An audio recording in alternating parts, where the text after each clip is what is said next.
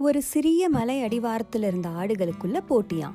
யார் முதல்ல அந்த மலையோட சிகரத்தை தொட போறது அப்படின்னு தான் நூற்றுக்கணக்கான ஆடுகள் உடனே ஏற தொடங்குச்சான் கொஞ்ச தூரம் போக போக ஆடுகள் எல்லாம் இது நம்ம சக்திக்கு மிஞ்சின காரியமோ? அப்படின்னு பந்தயத்தை விட்டு விலக ஆரம்பிச்சிடுச்சான் ஆனா ஒரே ஒரு குட்டி ஆடு மட்டும் மேலே ஏறிக்கிட்டே இருந்துச்சான் கீழே இருந்த ஆடுகள் எல்லாம் கத்துச்சான் டேய் வேணாண்டா போகாத. உன்னால முடியவே முடியாது. ஆனால் எந்த ஒரு எச்சரிக்கையையும் பொருட்படுத்தாம கொஞ்ச நேரத்தில் சிகரத்தை தொட்டுடுச்சான் அந்த குட்டி ஆடு?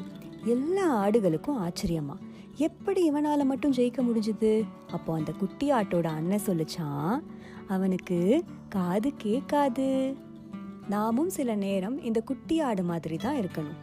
வெற்றியை தொடணும்னா எதையுமே காதில் போட்டுக்காம அதை நோக்கி முன்னேறிக்கிட்டே இருக்கணும்.